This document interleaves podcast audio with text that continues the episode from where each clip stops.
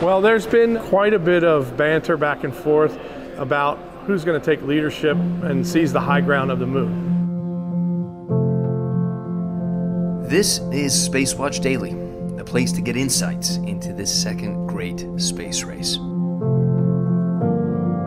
I'm David Ariosto.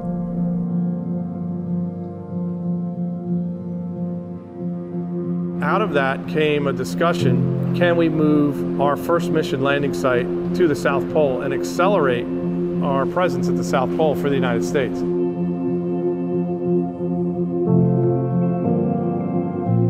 So by now you've probably heard that an Indian spacecraft has made history, not only as the fourth country to touch down on the moon behind the US, China, and the Soviet Union back when, but also by becoming the first ever nation to land on that unexplored region of the lunar South Pole, which I have to tell you, in the context of this next great space race, I do not know if there is a geographic locale that is more important in the near term than that lunar South Pole.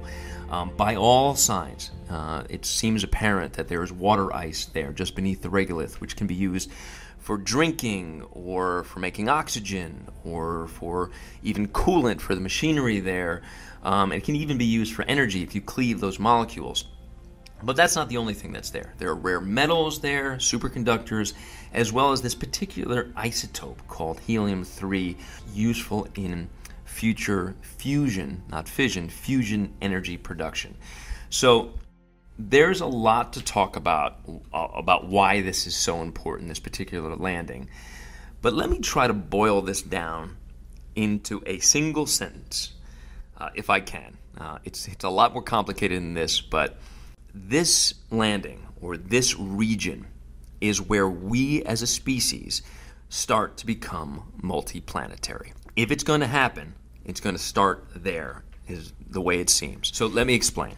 The moon is close enough to Earth for restocking missions and food and fuel and supplies. The idea is eventually to develop some sort of in-situ resource development with the infrastructure and everything that you might need there.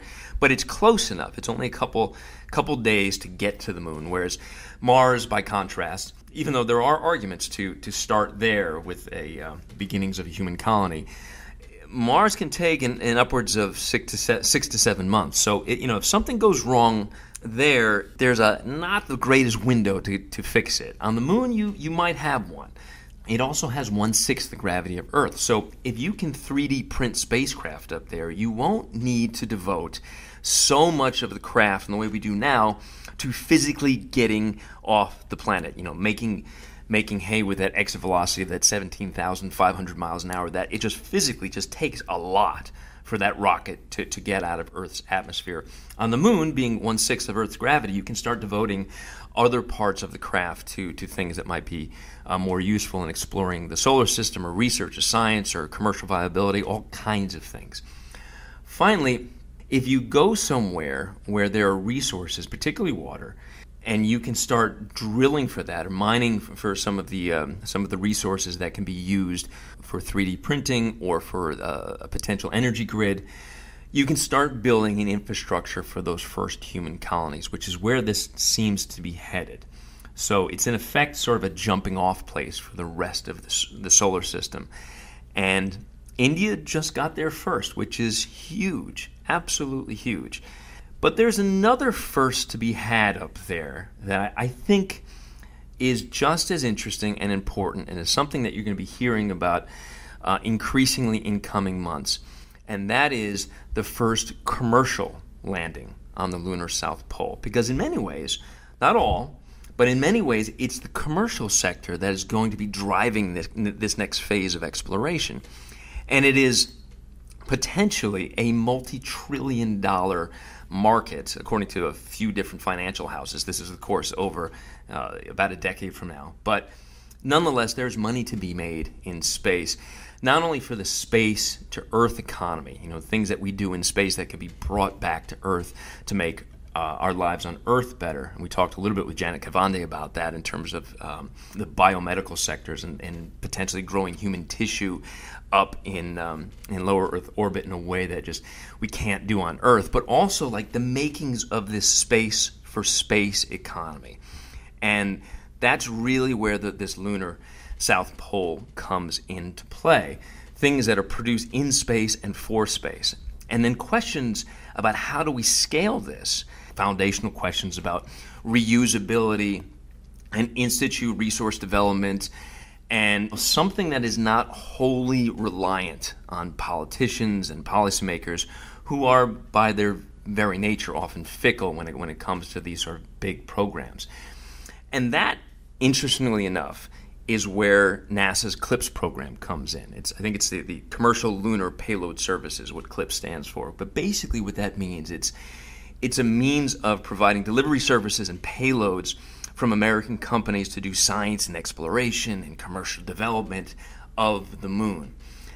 The reason why I mention this is a principal company in this CLPS program is a company called Intuitive Machines. It's a Houston-based company, and it's a company that seems to be poised to be the first commercial lander to touch down on that lunar South Pole. And yet that's not all. They're also hoping to be the very first to drill for water ice. So now that India has gotten there, potentially the first commercial lunar lander could be landing in November, as early as November. That's when the window is. And then there's a subsequent mission to drilling there and maybe even developing an energy grid in tandem with a fission energy company that seems to be still in the works here. So, a lot of really, really interesting things. Landing on the moon, landing on the lunar South Pole, and then potentially starting to pull out resources that humanity needs to make this a viable enterprise. Now, having been down there a couple times and have seen what those aerospace engineers are doing, seen what the enthusiasm within the Houston community is, and actually having met with the company's president, Steve Altemus, on several occasions, I thought it appropriate now to give you a taste of one of those conversations that Steve and I had, talking about the nature of landing on the lunar South Pole. Well, I think what we started was we built a pretty robust supply chain, but we did this whole mission development, this spacecraft development, during the COVID pandemic. And so there was stresses and strains on the supply chain. Yeah. We didn't have the resources to go vertically integrated totally. I mean, that's building a lot of capability. And so what we've done is we've brought in the things that were the most difficult to get out of the supply chain, the things that were out of the norm. Like, for example, these cryogenic valves, there are no in-space cryogenic valves that have to last the time that we have to last all the way out to the moon, 6.5 days, right? Yeah. And throttle down the engine and all that. So the leak specs on those valves didn't meet our needs. And so what we did was we miniaturized them and tightened them up. And now we have our own product as a result of that. So only where we needed to vertically integrate, we chose selectively. And I think that was the key to our success. To build that capability though, took time and energy and money. And now we have it. So we are moving more and more towards a vertically integrated company out of necessity, as opposed to out of a SpaceX model. Can you give me a sense of why the timetable under which you were operating was moved up by NASA? Well, there's been quite a bit of banter back and forth about who's going to take leadership and seize the high ground of the moon. Is it going to be the United States or is it going to be China? And so the administrator came here and spoke to all of us and said, we got to go get them and we got to go be first, right? And so out of that came a discussion, can we move our first mission landing site to the South Pole and accelerate our presence at the South Pole for the United States? We were currently planning mission 2 to go to the South Pole, but that was one off.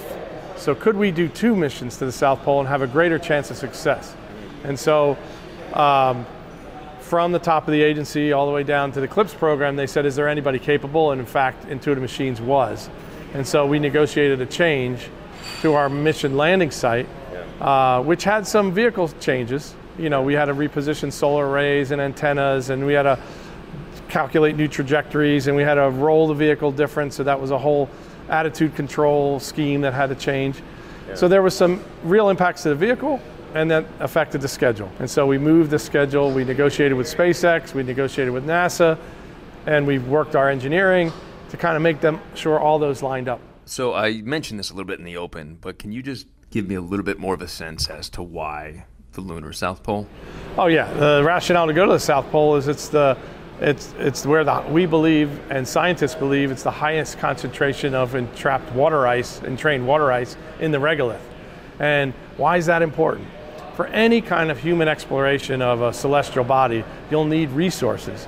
You can't imagine that you're going to bring all those resources with you. So if you can take the water out of the regolith and separate it, now you have oxygen and hydrogen you can break apart out of the water, and now you have oxygen to breathe.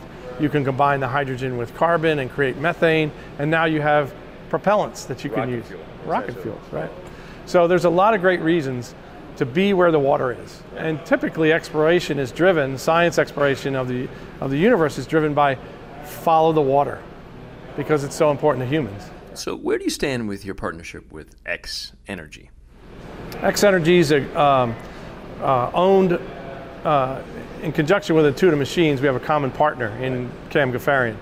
And so we formed a joint venture with X-Energy between Intuitive Machines and X-Energy, where we're developing, or designing at least, for Department of Energy and NASA, a nuclear fission reactor for the surface of the moon.